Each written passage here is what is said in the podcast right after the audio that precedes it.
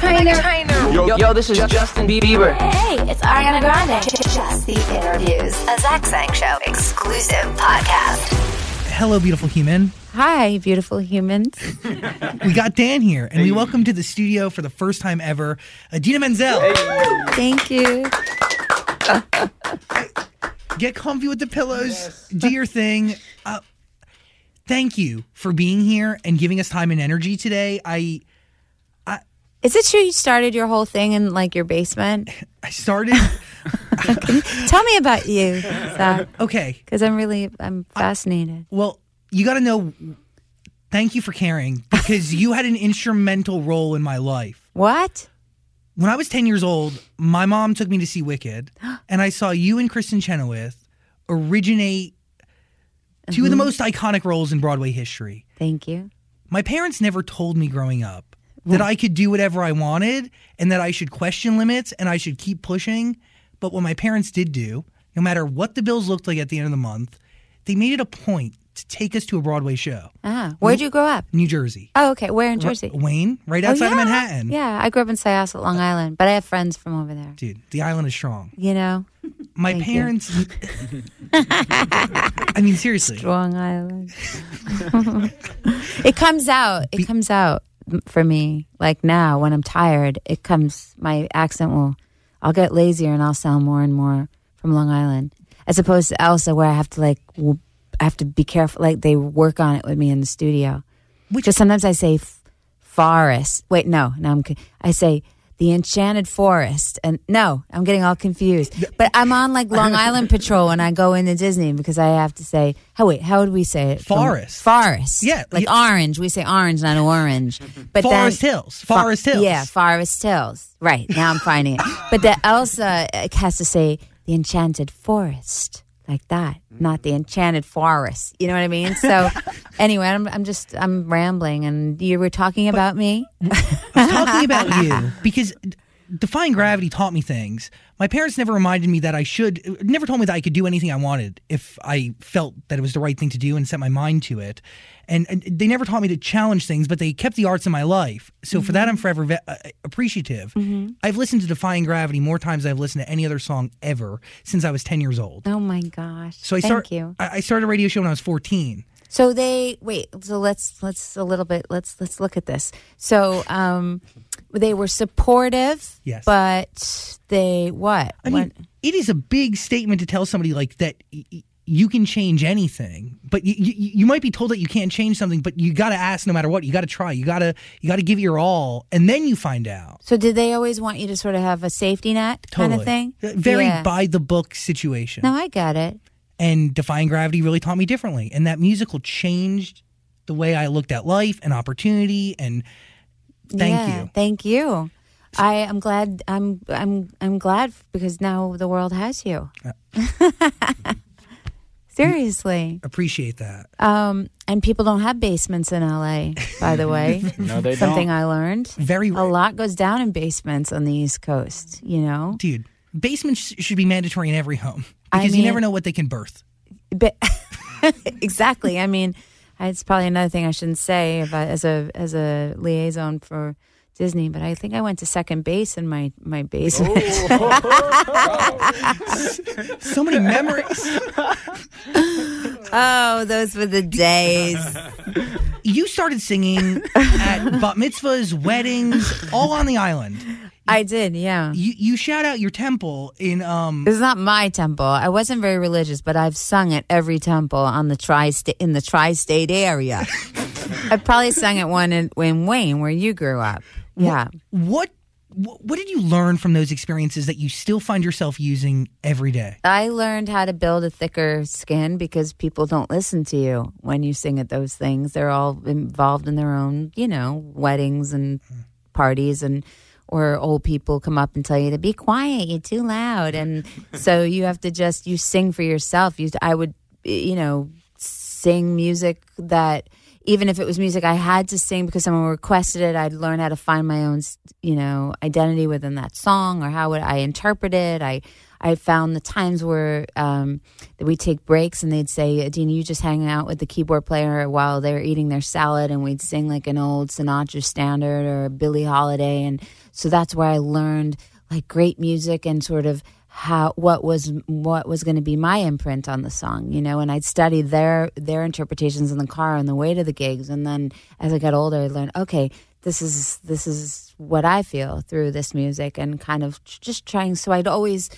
be myself through my music and not try to copy anybody else. So i learned that. I learned to to in, in, I just loved singing um, making music with musicians. I, I learned how much I, I love being with a band you know? I learned how to be improvisational and welcome mistakes and be spontaneous um, because I was 15 and I'd call the keys. I'd walk in and be like you know I'm so excited. I'm dating myself but like the Pointer Sisters you know and Kia G or whatever.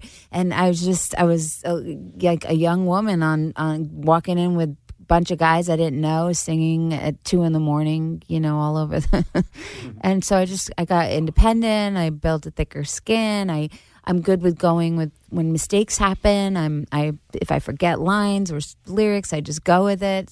By the way, that's such a vital skill when you do eight shows a week Mm-hmm. on stage because a lot of things go wrong that people don't they can't tell in the audience. But we, well, okay, I shouldn't say we. Some people don't welcome it. I welcome it because of the monotony, you know. So it's nice when when mistakes happen because then you, you know, you like keeps you alive. Yeah. Um, but I have a lot of my peers that always say like, you change it up every night and you sing the melody a little different. I'm like, don't you? Like, no, I have to practice it if I want to change up a new note, and that's something that just comes easy to me. But I think that's because of those wedding days and just feeling like I could try anything because nobody was listening. do you remember the first time you performed for somebody that wasn't yourself? You sang to somebody because Yeah. you were saying at the bat mitzvahs, you do it for you, Yeah. and then your band. Yes. Um, I like to make music. I like to, to just really key in on the other musicians, and it makes it takes me out of my nerves too. If I listen to the bass player and what line he's playing and stuff like that, so I still do that, and I still like to go on tour and stand, even if it's like some big ballad and it's just really about my vocal. I like my band to be nearby. I get I feel uncomfortable if they put them too far, Far away. away. Yeah, but you asked me something else, and I went off. No, I wanted to know. I like that. Are we live right now? Okay. Well, yes, we are, aren't we? no. Um, what did you ask me? I didn't. I wanted to know about. Now I forget because I was wrapped in your second question or your answer. What did I say?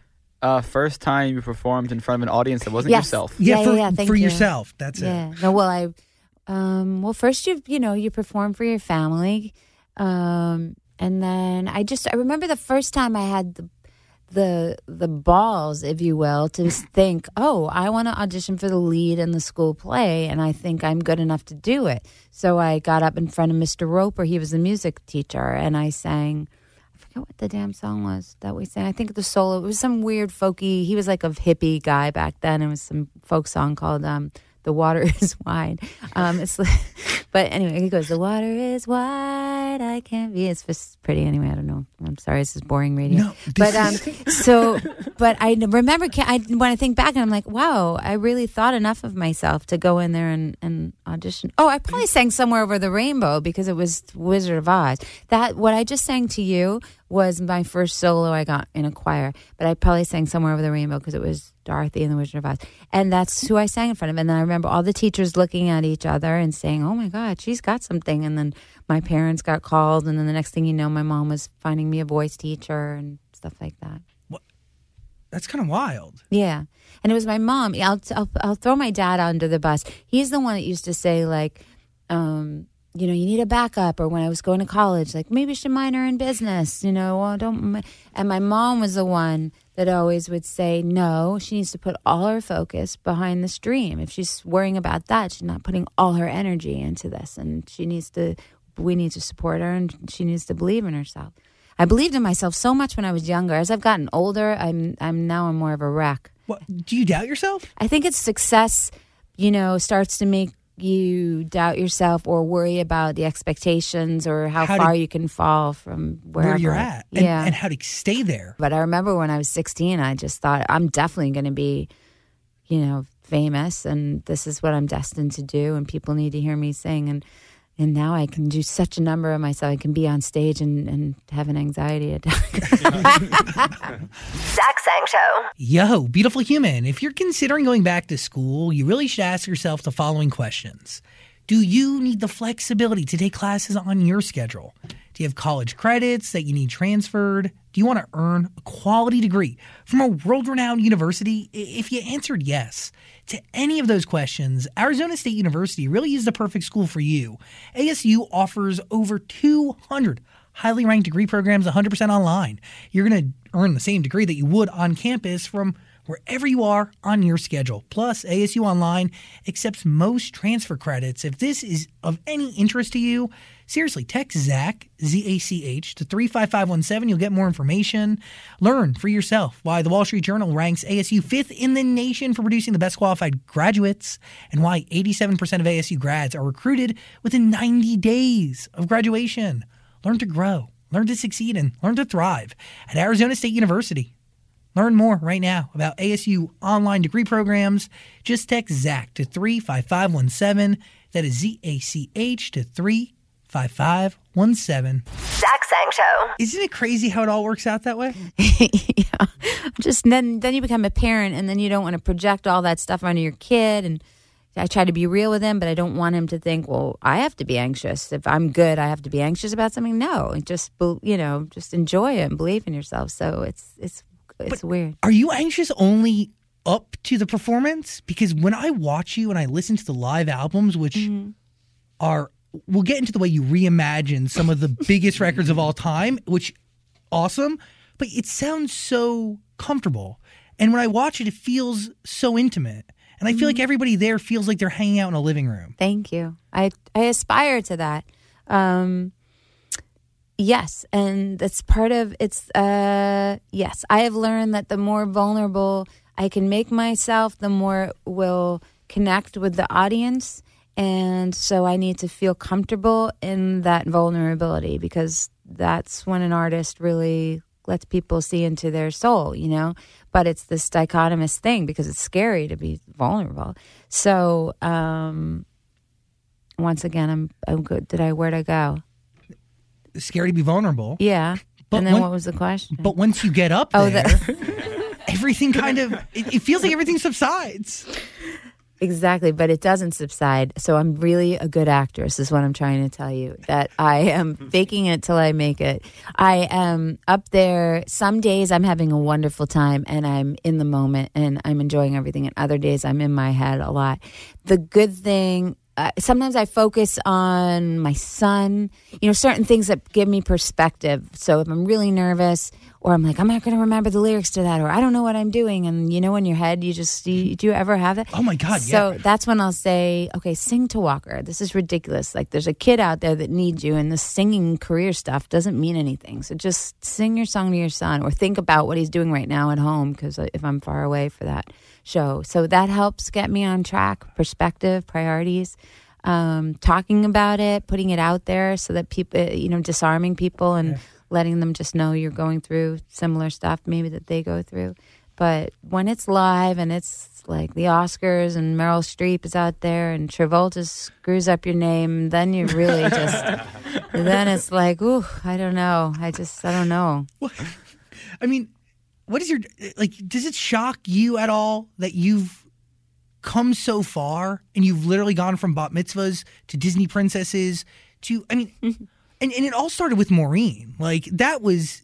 Can you say that that role changed your life? Yeah, definitely. Well, that was my first professional job, 1995, 96, off Broadway rent, um, till we went to Broadway.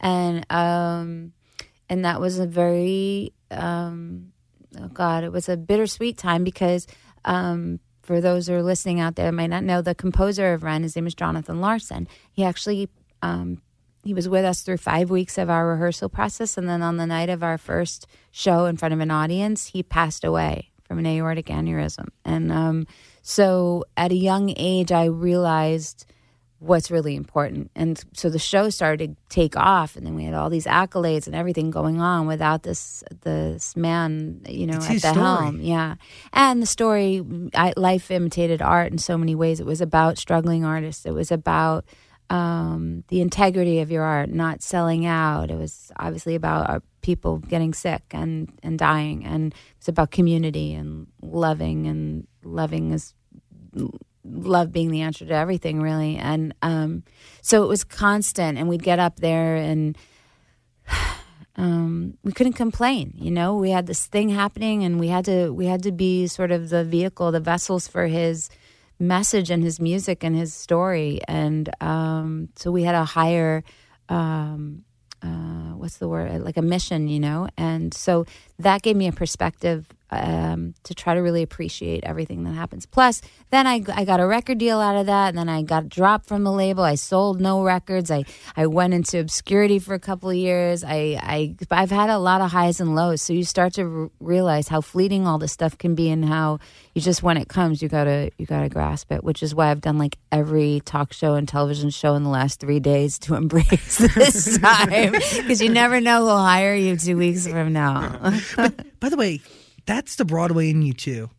That is like, I mean, it has to be. You know, the idea that like the next job isn't totally guaranteed, and a show's run can end at any point, and that Yeah, they can end. You can um, people just can say things about you, and um, you know the reviews. Or now with social media, it's even worse than just the New York Times. It's just it can be somebody in the middle of the night. You decide, you know, to go on and check out with your fans, and and then you read something really bad that someone says about you, and so it's um yeah, it doesn't doesn't get easier really. You just it's more about focusing and priorities, and like I said, just um surrounding yourself with people you know really love you for who you are and will be there whether I sing a good note or not. And um, yeah, do you feel like you guys accomplish Jonathan's mission with Rent? yeah, I think, uh, yeah, I think for years and years we continued to do it. We feel um, obligated, responsible, um, um, lucky to to ha- to be able to sing his music and tell his story and put it out there for all these years and pass it on from generation to generation. It's it's it's been an incredible ride. That show brought me and my straight best friends together like nothing else. They used to sing La, Viv- uh, La Vie Bohème. Like they no, probably didn't even know what they were singing about. but it, but that's great music. That's Yeah. Mm-hmm. great story. That's they didn't know at first, and then they dug in and they started to understand, and from that they learned. Mm-hmm. And from that moment, when it affects kids so young, that's with them. Or they're just seeing two people of the same sex singing love songs to one another, and that's just the way it is. It's That's the norm. But yeah. So that was crazy. when you bring back Seasons of Love on Christmas, a season of love, Yeah. That's the why I titled it because I got my start in Rent. So I'm glad you brought that up. And then it just occurred to me when I was curating music to figure out what to do on the holiday album that I was like, oh, Season of Love is a great holiday song. We never sing it during the holidays. no, Yeah. and So p- people should. they, they hopefully they will now. Is it a, is it a challenge when it's time to reimagine a song like Seasons of Love? You reimagined it a few times because you play it in your live albums. Yeah. But but it's but always this one different. I took I took um there's another song in Rent called Christmas Bells. It's a huge operatic thing with tons of different people singing all different counterpoints and things and um and it has this one line Christmas bells are ringing and then it gets kind of the drug dealers are saying not now and the, the homeless people are saying get out of here. So I couldn't really keep that part in the but it has this really joyful holiday sounding motif. And so we started with that. Stephen Oremus a friend of mine music director of many Broadway shows um, he combined that motif and then we go into seasons of love. So I could try to give it a fresh take. How do you how do you start that process? Whether it's defying gravity or uh, Mm-hmm. I don't know. Have you reimagined No Day But Today? I know you've reimagined for no, good. I just sing it the same way every night. It's my that no day but today is my mantra. I just it's become a thing where I feel like every time I'm on stage, I I just I I like to sing it. It's just it's a reminder to me of where I've come from, what's important in life, and um, whether people know that song or not. It's something easy for them to sing and remember, and um, so it, it kind of grounds me that song. that was one of my questions here. Like defying gravity was a consistent reminder for me to keep reaching, keep going, Uh-huh. don't stop. Mm-hmm. No day but today is that for you? Yeah. No. Well. I mean, it, yeah. it reminds you. It keeps you. Yes, definitely. That keeps me grounded. Defying Gravity, Let It Go. Those songs are more about like harnessing this incredible power we all have in ourselves. And so often in the world, we're so like, watch out. That's too much for people. That's to, you know, uh, be off putting, especially with women, you know? Um, so it's like that anger, that uh, that ferocity, that magic, sorcery that you have, whatever it is that you have, that that thing that makes you really exceptional and incredible in life is not. We just can't apologize for it. So those songs are more about me not apologizing anymore, and I love that I get to sing them to young audiences. But they're actually great reminders to anyone to just kind of step into it and stop being um, making yourself smaller to make other people feel better. It's just that doesn't work. Elsa and Elphaba, they have a lot of similarities. They do. Um, I don't know why there's this pattern in my life of these kind of characters. I'm not sure if it's chicken or the egg, or because I know I had to audition for those roles, so it's not like I chose them. I needed a job, but th- somehow they're in my life and they've dictated so much of who I am and who I connect to and with my music and how I want to live my life. And um, so I'm just so, so grateful for them. I'm just not sure. I, I mean, I ha- it has to have something to do with me, but I don't know, know quite what it is. What do you learn from somebody like Elsa? Um, like I said, well, I've been talking a lot about this lately, which is why I can't put two sentences together because I've been in London, Canada, New York, and LA all in a matter of 48 hours. But um, what I learned from her is sort of what I learned about myself is that it's really cool to have a vulnerability and a softness and sensitive emotional side, um, empathic side, kindness, and also have this huge, powerful strength and courage. Um, and that there's a duality in that, but if you can strike that balance, that's that's what people want in the world. That's that's that's how we express ourselves, you know. Um, and and that's acceptable. It's okay. Um, it's just hard. It's hard to reconcile both sometimes. You, you earlier you mentioned like pronouncing the word forest. What Yeah. goes into like training for Elsa? Like, how do you become Elsa? So um, it's not like I, I would love it if they sent us all to Norway because I know all the an- the animators all go. They send them on these crazy field trips and so much fun for them. They go to the glaciers and the this and that in Norway and they they they research the indigenous tribes there and like I'm like let's send us send us there. But um, um, I could just go in and play because it's you know we're not in front of the camera. We can just play and try different things. So, and my thing with Elsa is finding the regal part of her because I'm not, I don't, I'm not that regal in my real life. like I said, I'm East Coast. I come from a family of loudmouth Jewish people with truck drivers' mouths, and I have to just clean. So my my biggest challenge is cleaning up my my my speech a little bit and sounding more regal and a little bit younger and getting in there.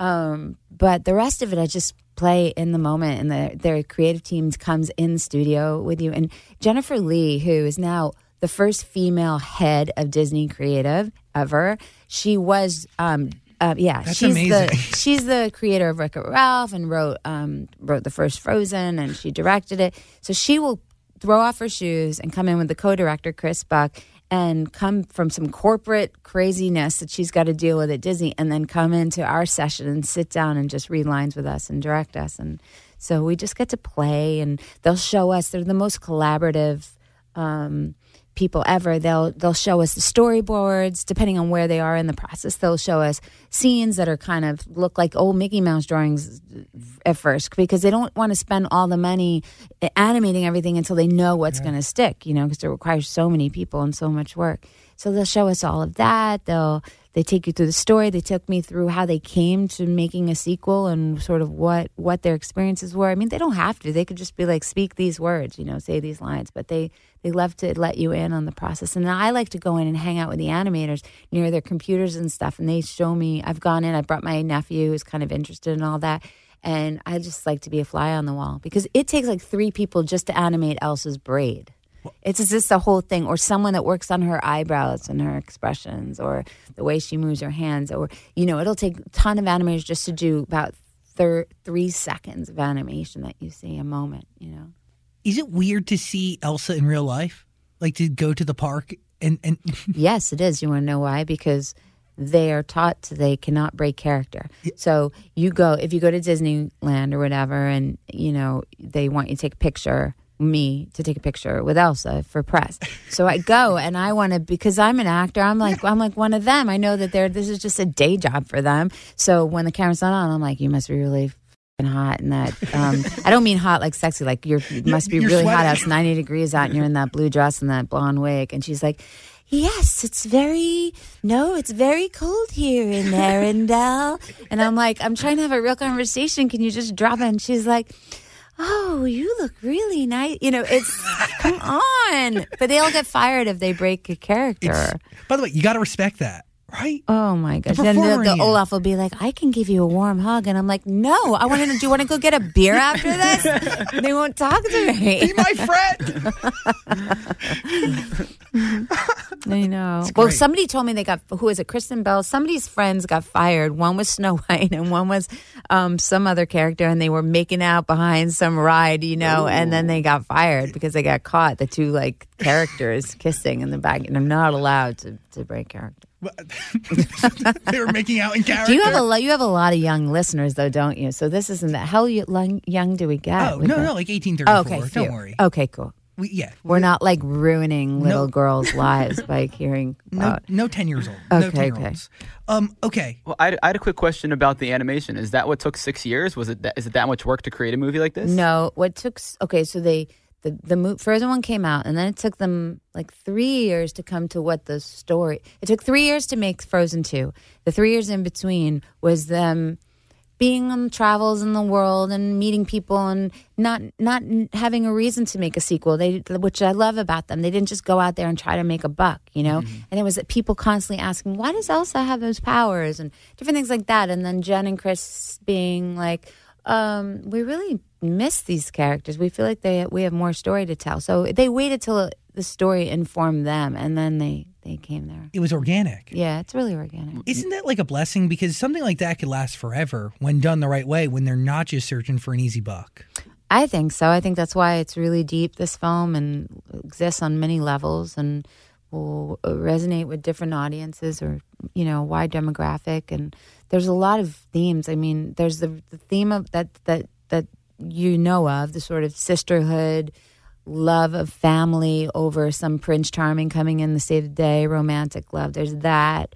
There's the themes that, you know, Elsa and Anna sort of finding their purpose in life and, um, these strong female characters at the helm of a movie in the first place is really cool.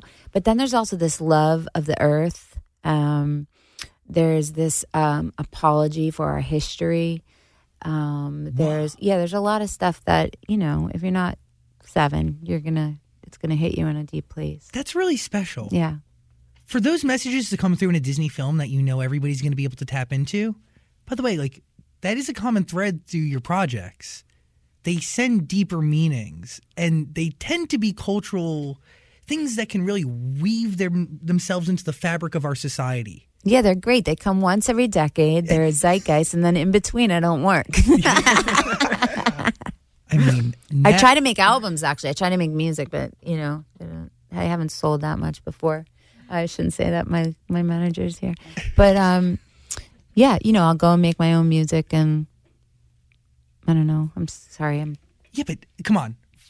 Not only do you have incredible you you take on incredible stories you bring to life. There's a lot of pressure in that. There Thank has to be, right? And there's a real art in being able to tear to break apart a song and understand how you fit into it and how you embody that narrative and and make it your own while keeping the originator's story so true. Mm-hmm. Yeah, I feel, I don't know. I feel good about that. I don't know what it is. I feel like I'm able to somehow, within all the acrobatics of the high notes and things, still remain conversational. To me, that's those are the singers I like to listen to. That you feel like they're just talking to you, they're not performing at you, which is hard when it's a character in a in a song that has a high range and you have to hit these big notes. But I still feel like it should come from that place of story and um, the intimacy of the person and being on the mic like this and, and telling you a story, whether I'm speaking or I'm singing, it's all the same thing. At this table is a beautiful record. Thank you. And the only Christmas song, in my opinion, that pushes acceptance of everybody. And a song that is Thanks. very needed right now. Yeah, I appreciate that. That's kind of um, it's an original song on my holiday album.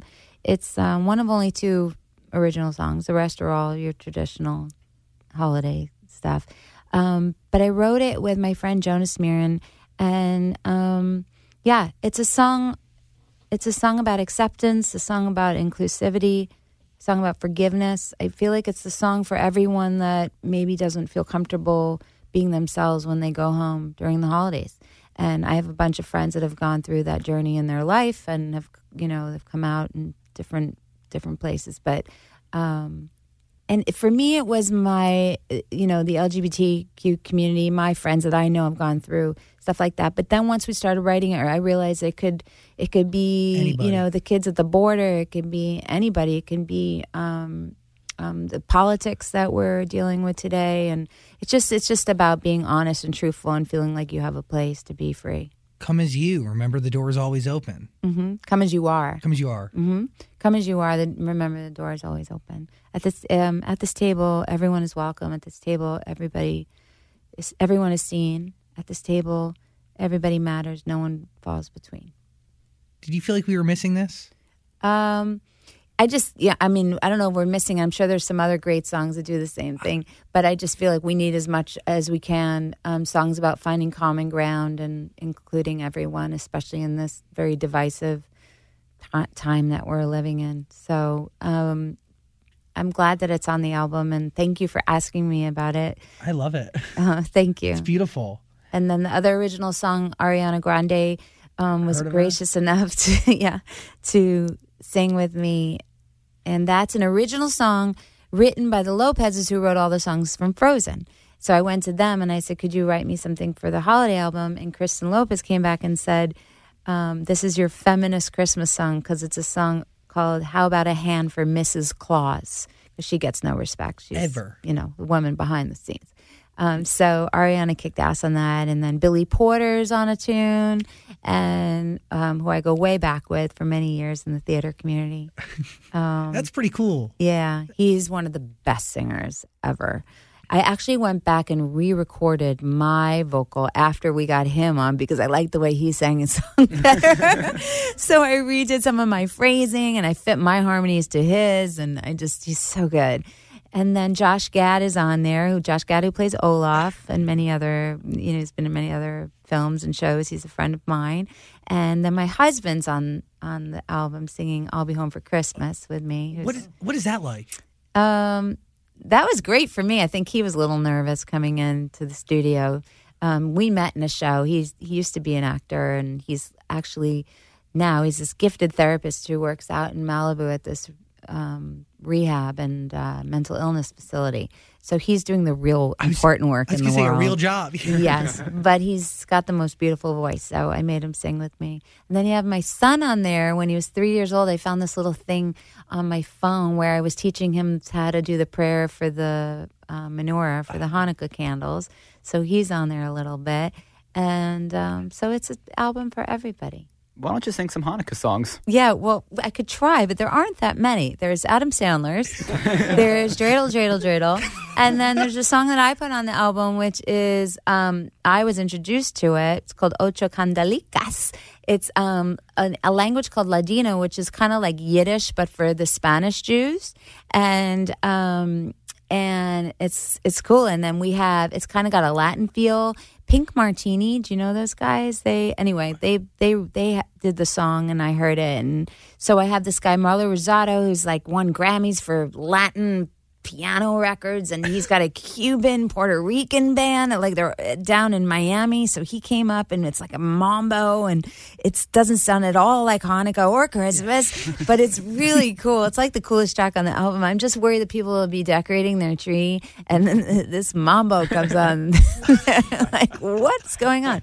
But it's a really good holiday song, and um, I couldn't get Adam Sandler to come on and sing sing his song. Maybe next year. Yeah, I'm in a movie with him though. What? You know Oh my god, you're in that one with the, the, the yeah, gem one. Uncut Gems. Yeah, Oh, that looks so good. yeah. He's so good in it. He's um. I hope he gets nominated for an Oscar.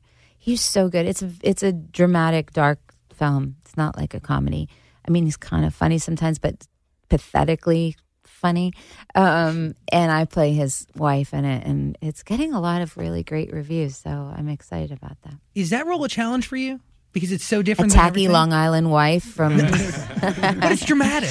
um, and there's no singing. No, no, there's no singing. No, it's not a challenge for me at all as far as no singing or no. I mean, it's who I am. It's what I do. I'm an actress. It's just, it's so nice when people actually hire me and don't expect me to sing because, you know, my identity is so wrapped up in, in, and I love it. It's not that I'm unappreciative. It's just that I, I'm, um, a performer, an artist. I feel like I can express myself in many different ways. And I feel like musical theater people don't always get a lot of credit for being good actors.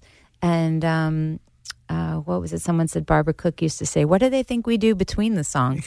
but um, it's uh, so it's really nice to just kind of throw the ball back and forth with Adam in these scenes, and and for people to see because I've been saying, you know, you're when you when you have a gift and you're singing or whatever you're doing from the time when you're little and you're one of the people that knows what they want to do in their life you know your passion from a young age as opposed to some of my friends that didn't know for a long time and that was frustrating for them.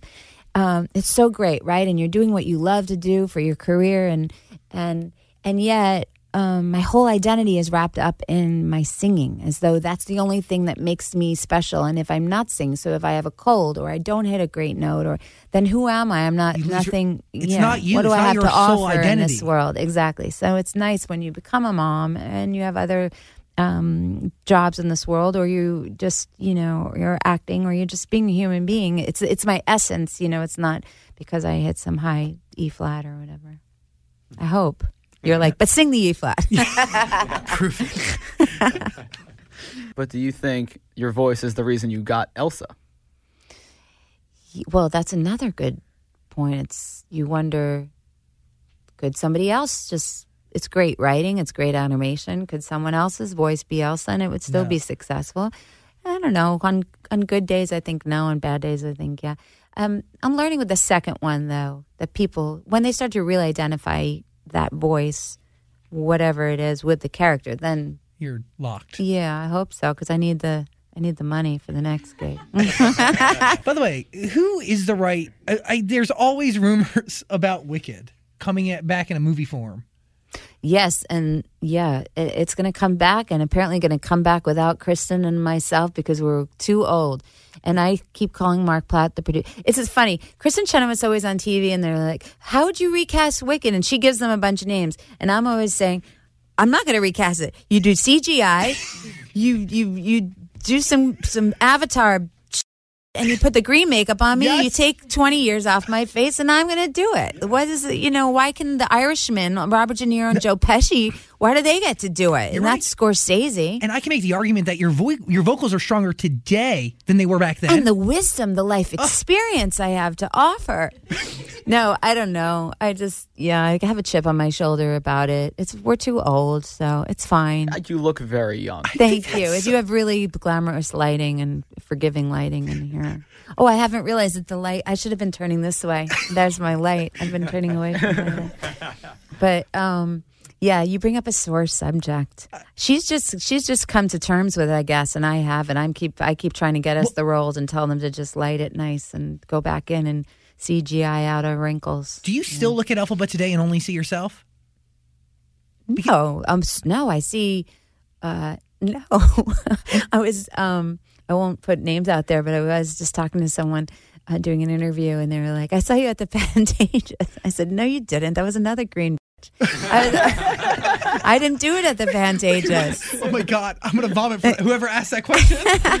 No, but you Oh know, the green makeup can, um, and I guess if they buy the album, you get to know my voice. But um, what was your question again, Zach? I mean, like you, you are the person who brought Elphaba to life. Oh, you right, gave her existence. You gave her. I mean, yes, somebody put pen to paper. But do you remember something. going to a play, a Broadway show, and not seeing the original cast, and it still was amazing? Not. I saw Sarah Jessica Parker's Annie. She was the third Annie, and she was incredible and gave me goosebumps. And so when you see whoever it is that, that night, that's why the theater is so incredible because it's whatever is happening that night is your own special little nugget of an experience. But right? it started. okay, I'll, I will. I, I take full credit for being a part of something that started this um, legacy, if you will. But it's also pretty cool to look back and see all the young women that have played the role, and and then they get to, which is always a little frustrating because they get to put their um, take on it, and it keeps kind of the you know um, evolving. And then you go back and you support them and you think why didn't i do it that way? But you realize you couldn't have because they already have yours to start from and then they're adding on their layers. You but started the path you start the that path, they kept but paving. They built sometimes off of i just why didn't i sing it like that but um that's just because i'm a perfectionist Frozen Two is out. Do you ever get sick of Let It? Sorry. No, let it go Yeah. Do you ever get sick of Let It Go? No, and I'm not. That's not like a stock answer for you. I um, I don't. Uh, it, it's hard if I don't feel well and I'm worried about going on stage because I have a cold or I'm worried about you know doing a good job in that way. But no, it's. I mean, it's been one of the greatest gifts of my life. The whole Frozen experience, that song. I get to go on stage all over the world and look out into an audience of uh, blue dresses and sing this song and connect with young little boys and girls and um, it's it's a beautiful reminder to me all the time of how what I've accomplished in my life and what I've been part of and also on those days where I just don't feel like getting out of bed that I'm a role model and I gotta you know practice what I preach and and remember just like I tell these little kids in the song to really um, embrace that thing that makes you different and in the world and celebrate that so no I don't get sick of it Has your muscle of your voice gotten stronger over the years? Like, how do you keep it intact? I, I work really hard. It hasn't uh, has it gotten strong. It gets stronger when I'm singing more. So if I'm singing correctly, I have the same voice teacher for almost 30 years. I do the same vocalizing. I'm pretty disciplined about that. I wish I could be one of those people that just could have a glass of wine, go out there, and it's fine, Yeah. but I can't. So, uh, yeah, no, I work really hard. But if it's kind of like running, you know, you wouldn't go out there and run the marathon having never run before. So if you you, you know you stretch, you go out, you do two miles for a couple of weeks, three miles, and that's how I approach all the stuff that I do. I cut you off. Oh no, I'll just rattle off these quick questions. Tony, don't kill me. Um, Tony just gave you the look of death. which which song is harder to sing? Let It Go or Into the Unknown? Um, uh, it's probably into the unknown because it's not in my body and in my voice yet. I haven't sung it a lot. I sang it in the studio is one thing. What that was the same thing with Let It Go. Then once I go on tour and I'm singing it every day, it starts to get in me and I can I can sing it. So, but it's probably into the unknown right now because it's a little bit of the unknown for me. Heil. yeah, exactly. What do you think of Brendon Urie's version?